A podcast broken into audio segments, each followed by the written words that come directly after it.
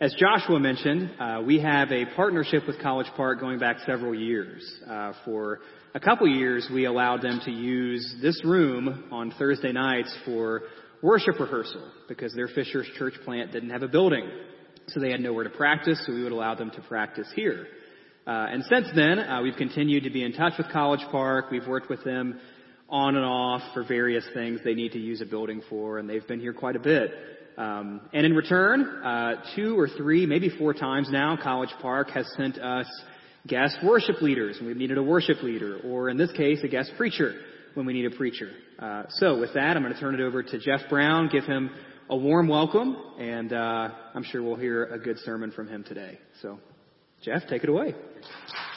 All right. Good morning. Good morning. You guys hear me well?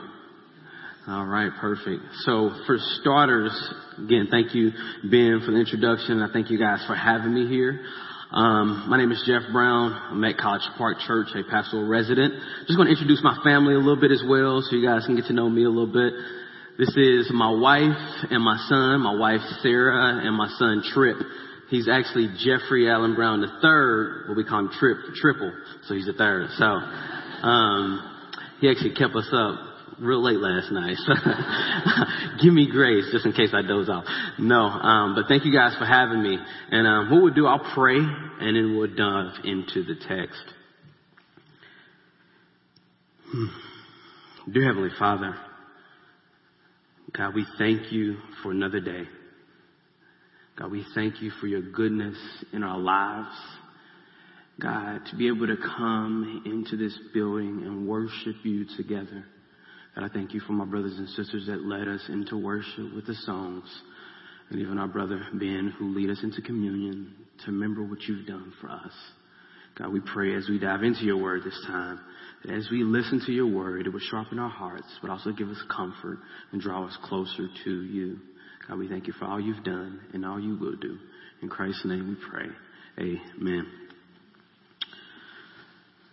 So, I know I can be long-winded, so I'm going to keep my eye on the clock. How many times have you heard someone say, or even said to yourself, well, not to yourself, but to a kid, maybe a spouse, or I don't know, whoever it is, be a leader and not a follower? How many times have you said that? Maybe even heard it said to yourself. I would submit to you that the problem isn't that being a follower is wrong. There isn't anything inherently wrong or less than being a follower versus a leader. However, the problem lies with who or what we tend to follow. There was a time where I decided to follow someone, and in the end, it did not end up well for my wife and I. I decided to follow the voice navigation on Google Maps. I thought in my mind, Google Maps, you've never failed me. You won't fail me now. My wife and I were headed to our honeymoon. So first week, us being married, we're actually thinking about, hey, let's do something. We're away from everybody for a week. So let's go to the mountains. So we decided to go to the Smoky Mountains. And then going to the Smoky Mountains, as we're getting ready to go there, type in Google Maps, our address, boom, put it in. Google Maps says you'll be here in about 8-9 hours. Now, probably against my dad's wishes, he says, why should you ever trust that electronic thing? Get you an atlas. Didn't listen to him. Maybe I should have. So we're heading there, heading our drive on the way to the Smoky Mountains. And we get to about Tennessee and the border of Tennessee and North Carolina where our destination was about maybe an hour, 2 hours away. And once we got to the mountains, Google Maps gave me two options. It said, you know what, Jeff, if you want to save an hour, go this direction. But if you want to wait an extra hour, maybe hour and a half, go this direction. I said, Google, I trust you. I'm taking the faster route there. Bad idea. Bad idea. We're approaching the Smoky Mountains. My wife and I, first day being married, driving to the Smokies. We get there and we take the worst road possible. We literally go right smack dab through the Smoky Mountains in order to get to our cabin, which is at the peak of the mountains. So this road was probably the worst road I've ever seen. We probably could drive max 10 to 15 miles per hour. We're in a Dodge Charger, which is obviously a 4-door big car, and every little slight and turn, we're hitting it. And to add on top of that, my wife gets car sick. So we're making all these little whiny stops, and there's only two lanes, our lane and lane coming back. I'm nervous. I'm scared. I'm a city boy. I've never drove in the mountains a day in my life.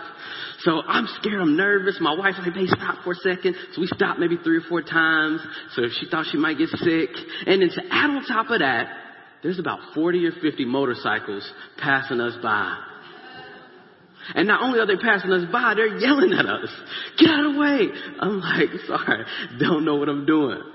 And I thought, man, let me look up this place that we ended up taking. So I looked it up later on. Let me read you a little details about this place. If you're looking for an adrenaline-filled adventure in the Smoky Mountains, it's hard to beat the Tail of the Dragon.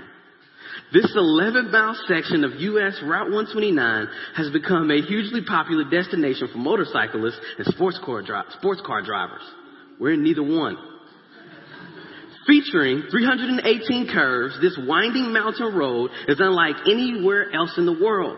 Bordering the Great Smoky Mountains National Park and Cherokee National Forest, this road has no houses, no driveways, no businesses, or intersecting roads. With its thrilling twists and turns, the road takes its name from its resemblance of a curvy dragon's tail. So, I'm a Christian. Google, I'm a Christian. In Revelation 12, it says the dragon is Satan. Why would you send me on dragon's tail?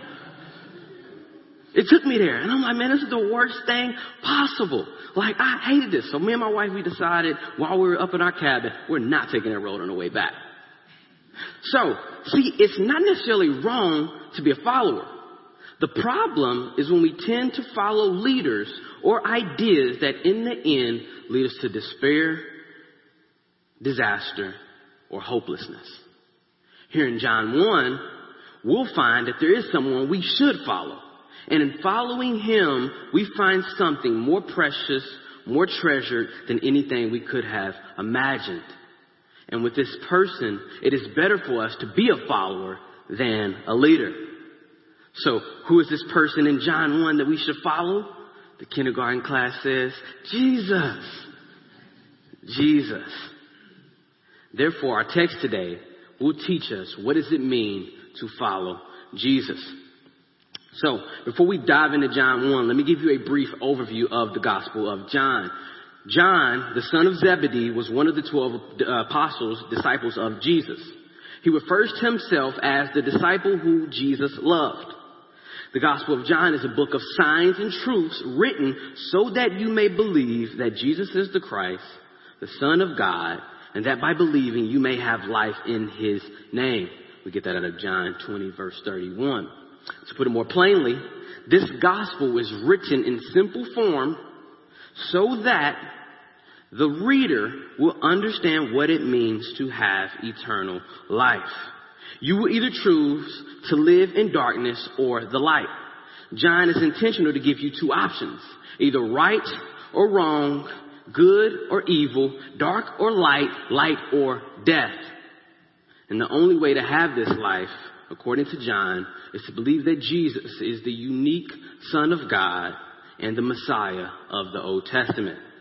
So today we'll see that to believe in Jesus is also to follow him.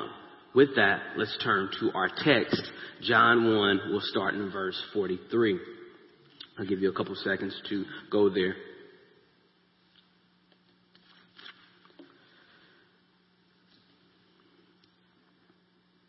John 1, verse 43. The next day, Jesus decided to go to Galilee. He found Philip and said to him, "Follow me." Now, Philip was from Bethsaida, the city of Andrew and Peter. Philip found Nathanael and said to him, "We have found him of whom Moses and the law and also the prophets wrote, Jesus of Nazareth, the son of Joseph." Nathanael said to him, "Can anything good come out of Nazareth?" Philip said to him, "Come and see." Jesus saw Nathanael coming toward him and said to him, "Behold, an Israelite indeed, in whom there is no deceit." Nathanael said to him, "How do you know me?" And Jesus answered, "Before Philip called you, when you were under the fig tree, I saw you." Nathanael answered him, "Rabbi, you are the Son of God, the King of Israel." Jesus answered him, "Because I told you, I saw you under the fig tree, do you believe? You will see greater things than these." And he said to him, "Truly, truly, I say to you, you will see heaven open and the angels of God ascending and descending on the Son of Man." This is the word of God. So we'll divide this text into three sections, and that'll help us navigate through the text. In verses 43 through 46, we'll see following Jesus means discipleship. Verses 47 through 49, following Jesus means worship. And then finally, in verses 50 and 51, we'll see following Jesus means greater things. So let's dive in. First, following Jesus means discipleship. Here in verse 43 through 46, we see one of the first examples of discipleship. It actually starts back a little earlier in verse 35 when John the Baptist is actually with two of his disciples, and he tells them, "Behold, the Lamb of God." In other words, this is the one I was telling you about. This is the Jesus that you need to really follow. And then what happens? One of those two men named Andrew goes and finds his brother. And he goes to find his brother Simon. And he's like, "Simon, we found the Messiah. Come and see." Simon, that's actually Peter, as we'll learn. And then Jesus finds Philip. And he tells Philip, "Follow me." And Philip's like, "Okay." And he follows him. Then Philip finds Nathanael. And Nathanael's like, "What? Jesus of Nazareth? What good can come out of Nazareth?" And then eventually Nathanael comes to faith as well. So here's my point. Following Jesus was never intended to be an isolated event or experience. It was meant to be a reality that was so impactful, so wonderful, that you can't help but to share it with others. This is exactly what happens with these men. They see Jesus, they meet him, and they're like, "This Jesus, he's good, he's glorious. I want to follow him." And what does that naturally do? Well, they're like, "I got to share with others." So John the Baptist tells his disciples, they tell somebody else, and they tell somebody else. And what happens? We're seeing discipleship, we're seeing evangelism unfold for the first time in the Gospel of John. It is natural that we cannot keep our mouths closed when we love something. I'll give you an example. Last year, May of 2017, Avengers came out. Avengers Infinity War. Now, maybe I'm the only guy here that loves Marvel, but man, we have been waiting almost a decade, it seemed like, to get the culmination of what Marvel was doing in Infinity War. So finally the movie comes out. I was there at the preview. Don't judge me, I'm a nerd when it comes to Marvel. So I'm getting there, I'm like, "Man, I can't wait to see this." And it did not fail me. Infinity War, top 3 movies of all time for me now. At least top 5. But I loved it, man. I was like, "Man, this movie was so good." They had everybody in it. Iron Man, Black Panther, Thor, everybody killed it. And Thanos, I can't stand Thanos. But the movie was good. I loved it. I loved this movie so much. It was so good. I talked about it for the next 2 or 3 weeks. My wife got tired of it. She's like, "Jeff, shut up about Avengers." I'm like, "I can't stop, babe. I cannot stop telling everybody about it." So if you came up to me and talked to me, I was like, "Hey, have you seen Avengers yet?" "No." "Okay, well, depart from me. Leave me alone." Because it was good. I could not help but to tell everybody about Avengers. I wanted to talk about it. I wanted to share my theories about what happened. I loved it that much. I could not stop but sharing it. So that's one example. Maybe you can't relate to that. Another example, August 15, 2017, my son, Tripp, was born. I was in love with my son. Like, even before he was there, I heard his heartbeat and I cried. I'm like, "Man, I cannot wait to meet this little guy. And if he comes here, beyond all my expectations, how can he be this cute coming from me?" Had to come from his mom. But I love him. I love him. Like, man, I love this little guy. I was taking pictures of him all the time. Loved him so much, I actually made his own Instagram page. He actually has more followers than me and his mom, but it's okay. But I love this little guy. If you met me, it take 1 or 2 minutes, and I say, "Hey, you know I got a son? Let me show you a picture of my son." I told everybody about him. "Look, I love this. Look at him. He should be so cute. I loved him." This is what should happen, except infinitely more, when we come to know Jesus. He's more glorious than a movie. He's more glorious than even my son or than a spouse. He's more glorious than a football team or basketball team. Some of us, we don't get hyped about movies, maybe even our kids, but when it comes to our sports, we get hyped. Maybe it's your job. "I just made this great deal. I did this." You get hyped. Maybe it's about something else. Whatever it is, Jesus is more glorious and he's more precious than anything we can imagine, anything that we boast in. Jesus is more glorious. So the question is, does your actions show that you believe in this truth? Does it show that you see Jesus as treasure and beautiful? If so, when was the last time you shared with a coworker the love you have for Christ? When was the last time you invited those weird neighbors who always do whoever knows what they do in their yard over for dinner so you could share with them your love for Christ, build a relationship with them, and show them about Christ? When was the last time? Or when was the last time you invested a year, 2 years, 3 years in someone's life to help them grow in their relationship with Christ? This is what following Jesus is about. It's about seeing Christ's beauty and helping others to see that beauty as well. Now, I know what you're thinking. It's not always going to be easy. It may not be easy. Some people, they may reject you. They may scoff at you. They may talk about you for being a Christian and trying to share your faith. And they're going to say you're weird. I mean, look at the example we see with these first couple of disciples. I mean, 4 or 5 of them, they hear about Jesus and they're like, yeah, we're following him. Cool, we're going. Nathanael, on the other hand, is like, Jesus of Nazareth, what good can come from Nazareth? Nathanael, he's more of a skeptic. There will be many excuses that people will use to discredit who Jesus is. Is he reliable? Can he really change my life? Does he really forgive everything? Like even the bad stuff that I've done and nobody knows except for me? Is Jesus really worth it? Can he do that? At the end of the day, your job is not to convince or make someone believe in Jesus. Your job as a Christian is to invite others to learn about Jesus. And when they learn about him, they will see for themselves that he is everything that a broken soul needs.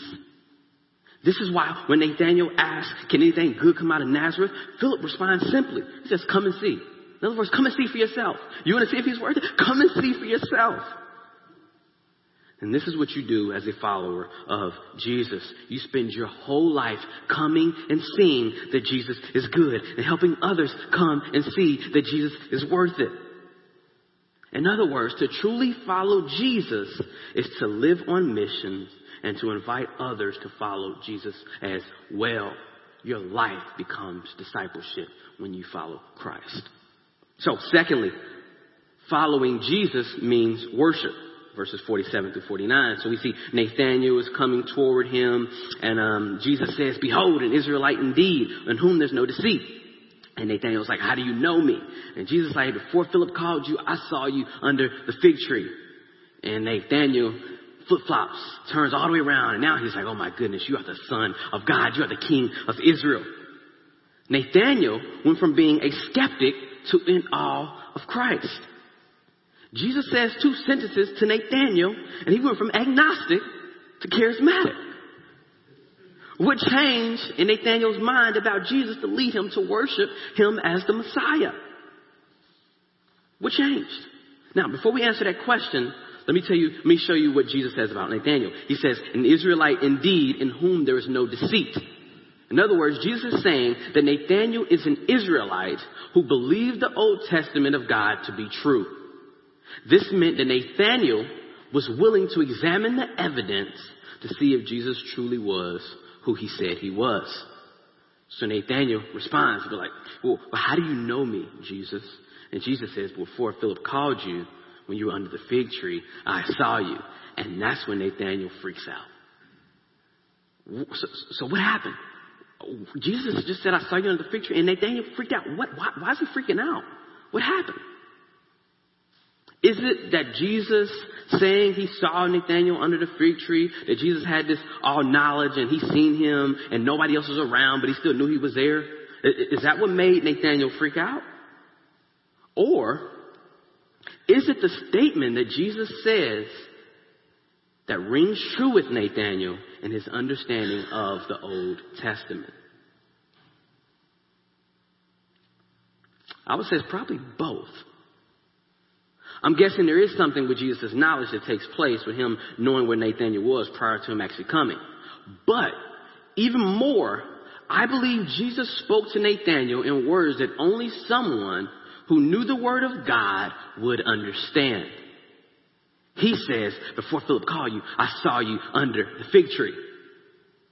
In the Old Testament, to be under the fig tree You look at Micah 4, and we'll read in Zechariah in just a sec. It was a prophetic statement to highlight the ministry of the Messiah's coming and bringing a time of prosperity and deliverance. Let me show you what I mean. Let me read Zechariah 3, verses 8 through 10. I can read it for you. Hear now, O Joshua the high priest, you and your friends who sit before you, for they are men who are a sign. Behold, I will bring my servant the branch. For behold, on that stone I have set before Joshua, on a single stone with seven eyes, I will engrave its inscription, declares the Lord of hosts. I will remove the iniquity of this in a single day. In that day, declares the Lord of hosts, every one of you will invite his neighbor to come under his vine and to come under his fig tree. This is in Zechariah chapter 3, verse 8 through 10. So what does that mean? A time is coming when the branch of David, that is the Messiah, will atone for the sin of Israel, and not only Israel, but the nations. It will be for all those who come to Messiah. They will be forgiven. Their sins will be atoned for. In this day, there will be a time of restoration and peace. This is what Jesus tells Nathanael when he says, I saw you under the fig tree. Jesus says, I'm the branch. I'm the Messiah, the one that was to come and bring this restoration. I'm the one that takes away the sin of my people and brings the nations to taste and see that Yahweh is good. Do you understand why Nathanael is led to worship? Think about it. Israel's in captivity. They're under Rome's rule. They went from seeing the hand of God in Israel and in the wilderness and with Pharaoh, and now they've been in exile. God has been silent for the last couple hundred years. And the Messiah is saying, I'm here. The time of restoration, it's now. It's here. I'm the one you've been waiting for. So Nathanael is led to worship. So what does this mean to follow Jesus? To follow Jesus means to know the Word of God. And to know the Word of God is to know Jesus. Because the Word of God is about Jesus. We look back in verse 45. It shows even the Old Testament points to Jesus. And when you know the Word of God, it leads you to worship, as we see with Nathanael. So are you struggling to worship God? Maybe this is a season for you where you're struggling to worship God. Well, open up the Word of God and see the beauty of Christ, and it will lead you to worship. Call out to him and let him use the Word of God by the power of the Spirit to lead you to worship. You'll see that Christ is beautiful. Well, are you struggling to see Christ's beauty? Maybe you're like, man, yeah, I know I want to open up the Word, but I just struggle to see Christ as beautiful right now. I don't know why. Well, let me give you an example. Give you a little illustration. If I can get everybody to kind of get a little interactive with me. Take your two hands in front of you. Pick up two hands. Open up your, spread your fingers. Turn them around. And put the hands together. Now, take your hands and put them in front of your eyes. Take your hands, put them in front of your eyes. Now, just look at something. I don't know, look at the drums, look up here at the screen. What can you see? I mean, you can see a little bit of stuff. You can see a little bit of it. You can make out what the image is. But you can't really see it fully. You can't really see it fully. I mean, I can make it out. That is a set of drums. There's a guy out there who's really short, but I can't really see everything. So this is what happens when sin is in our life. Sin blocks us from seeing the beauty of Christ. Christ is as beautiful as he was 2,000 years ago as he is today. He's beautiful. The problem is these distractions and these things in our life, these trinkets or whatever we like to call it, they're in our vision, blocking us from seeing the glory of God. And what the Word of God does, the Word of God helps us to break away these things, clear these things out of our face, and when we take out of these distractions, it helps us to behold the beauty of Christ. So this is why you dive into the Word of God, and it helps you worship him more. To truly follow Jesus is to worship him. And the reason we worship him is because he is worth it. Thirdly, and last point, following Jesus brings greater things. Verses 50 through 51. I'll read it again. Jesus answered him, because I said to you, Nathanael, I saw you under the fig tree. Do you believe? You will see greater things than these. You will see greater things than these. You will see the heaven opened and the angels of God ascending and descending on the Son of Man. So first, we've seen Jesus making disciples and made disciples. And then we see Jesus being worshipped as he should be worshipped. And now finally, Jesus is like, well, guess what? Even greater things than these you will see. So what's these greater things, Jesus? What greater things are you talking about? First, I'd like to point out that the you here, the you that will see these greater things is actually plural in the Greek. I hate bringing up the Greek, but it's actually helpful right here because it means that this you isn't just Nathanael that Jesus is talking to. He's talking to all the disciples. And if he's talking to all the disciples, that means he's actually talking to us. So this, you will see the greater things, is for every follower of Jesus. So what is this greater things that we will see, Jesus? In order to answer this, again, we have to go back to the Old Testament. I love the fact that the Word of God is always confirming each other. And you see Jesus being talked about in both Old and New Testament alone, showing his glory. So let's see, what does Jesus mean by this? It takes us back to Genesis chapter 28. Let me read you Genesis chapter 28, verses 12 through 17, regarding Jacob. And Jacob dreamed, and behold, there was a ladder set up on the earth, and to the top of it, it reached heaven. And behold, the angels of God were ascending and descending on it. And behold, the Lord stood above it and said, I am the Lord, the God of Abraham, the God of your father, Abraham, and the God of Isaac. The land on which you lie, I will give to you and to your offspring. Your offspring shall be like the dust of the earth, and you shall spread abroad to the west and to the east and to the north and to the south. And in you and your offspring shall all the families of the earth be blessed. Behold, I am with you and keep you wherever you go and will bring you back to this land. For I will not leave you until I have done what I have said I promised to you. Then Jacob awoke from his sleep and said, surely the Lord is in this place. And I did not know it. And he was afraid and said, how awesome is this place? This is none other than the house of God, the gate of heaven. So what does this mean? In the ancient Near East, it was common to see these big pyramid type figures. So in other words, if you've ever seen these big pyramid type things that look like there's stairs climbing up to get closer to the skies, these things, it's called a ladder here in our text, but it's actually called a ziggurat. And a ziggurat was actually a temple built by men in order to reach their God. They would build these temples up, and they believed that God was in the sky and God was high, so if they build these temples, that would allow them to be closer to God. And that's what Jacob has a dream about. He has a dream about a ladder reaching heaven. But pay close attention to the difference of how Jesus interprets Genesis chapter 28. It's no longer a ladder or a ziggurat that the angels are ascending and descending upon. It's a person. Did you catch that? Let me read it again. You will see angels ascending and descending, not on the ladder, but on the Son of Man. Jesus is the ziggurat.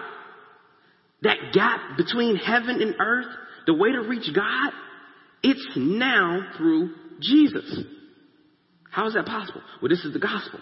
There's a gap between God and man. Adam and Eve disobeyed God's law and they sinned. Therefore, God said, if you sin, you will surely die. And what does that mean? There was a gap.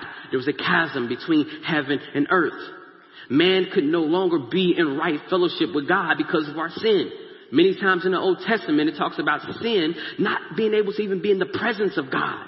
He's holy. He's righteous. And because of our sin, we're not. So there's always been this gap ever since Adam and Eve sinned. But even right after Adam and Eve sinned, what happens? We get the first proclamation of the gospel. God says the seed of the woman will crush the seed of the serpent. It's talking about the Messiah to come. So what happens? Jesus come and he's saying, guess what? I'm the one who fixed that gap between God and man. I'm the ladder to heaven. And it wasn't a temple being built up to reach God. God comes down to reach us. We could never reach high enough in order to see God or to be with God. God had to come down to us, and Jesus is saying, I am the one who's done this. God comes to man by way of me. So what does this mean about greater things? We now have access to God for everything we need in Christ. Since there's no longer a divide between us and God, everything we need when we pray to God, we have access to it. That's what Christ purchased by way of his death, burial, and resurrection. We're no longer distant and separated from God, but now we're family. We're called family of God. This is what Jesus does. So what is these greater things? Well, think about it like this. Are you struggling right now with your faith? Well, since Jesus has died, you can call out to him. Because he's made a bridge between you and God. When you're struggling, you can call out to him. Are you stricken with depression and anxiety? Call out to Jesus. You have access to the throne of God by way of what Christ has done. Are you in a spiritual slumber? Are you lukewarm in your faith right now? You have access to God through Christ. Call out to him. Is there sin in your life that you seem like you cannot shake? I keep going back to it. I try to fight it, but I keep going back to it. Call out to Jesus. You have access to God. You have everything you need in Christ to live a life of godliness. Or maybe it's a time of suffering. Maybe there's been some things that happen in your family, even with your own life, and you're struggling. And you're like, man, I don't feel like I can make it. God, I don't even know if I can make it through the rest of the day, let alone the week or the year. I don't think I can make it. Beloved, because Christ has died and rose again, he's given you access to God. You can call on him, and he is near to you. You have a supernatural connection to God by way of the Holy Spirit because of the work of Christ. God is no longer distant, but he's here and he's near to you. And he's willing to do whatever that he sees fit. Now, remember, it's about him and his glory. So whatever he sees fit, what needs to be done, you have access to that. And he will do that in order to sustain you and keep you in this fallen world. Listen to the words of Jesus in John 14. Truly, truly, I say to you, whoever believes in me will also do the works that I do. And greater works than these will he do, because I am going to the Father. Whatever you ask in my name, this I will do, that the Father may be glorified in the Son. So if you ask anything in my name, I will do it. Church, this is the access that we have to God. We have everything we need in Christ. Following Jesus means we have greater things. Everything we need in this fallen world, in order to worship God truly, we have it. These are the greater things that Jesus is talking about. So let's kind of bring it home. Let's kind of bring it all together. Here in John 1, we learn that those who follow Christ will make disciples. And those who follow Christ, they will worship him. And those who follow Christ will see greater things. You will see greater things. So if you're here today and you don't know Christ, if there's any visitors coming, you're like, man, this Christianity stuff, I mean, I've been hearing about it. But now, even as I'm listening to the message, it's starting to prick in my heart a little bit. I invite you to take heed to what the scripture says and follow Christ. There will never be a more important decision in your life than what you do with King Jesus. Never. In the words, the way that John talks, will you ignore him or will you follow him? It's the difference between life and death. It's the difference between eternal suffering or eternal joy. And God created you for eternal joy. And if you're a believer today, maybe you need to reassess, what does it mean to follow Jesus? Maybe you need to think, man, yeah, I know I follow God, but I need to reassess, what does the scripture say following Jesus looks like?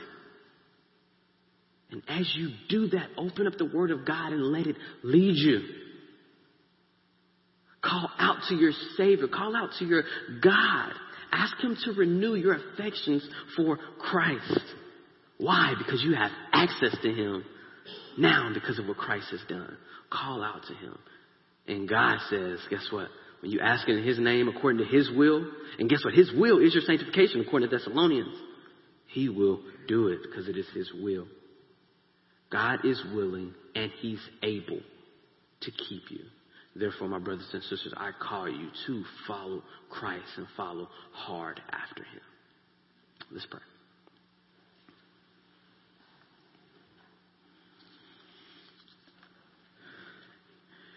Dear Heavenly Father, God, we thank you for your word. God, even as we dive into your words in the Gospel of John, it's simple. Follow Christ and believe. But even as we dive into this word, it is profound. We're only scratching the surface of the truth of your word. And I pray that your people here today would have a hunger for your word. That they will be led to follow you and follow hard after you, God.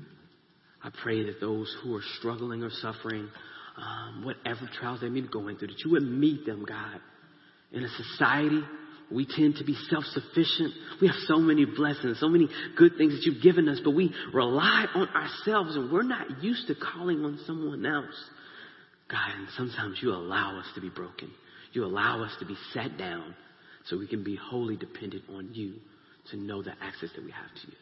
So I pray for my brothers and sisters that you would call them to yourself. You would be near to them, and you would take this word and work it in their hearts for your name's sake and for your glory. In Christ's name, amen.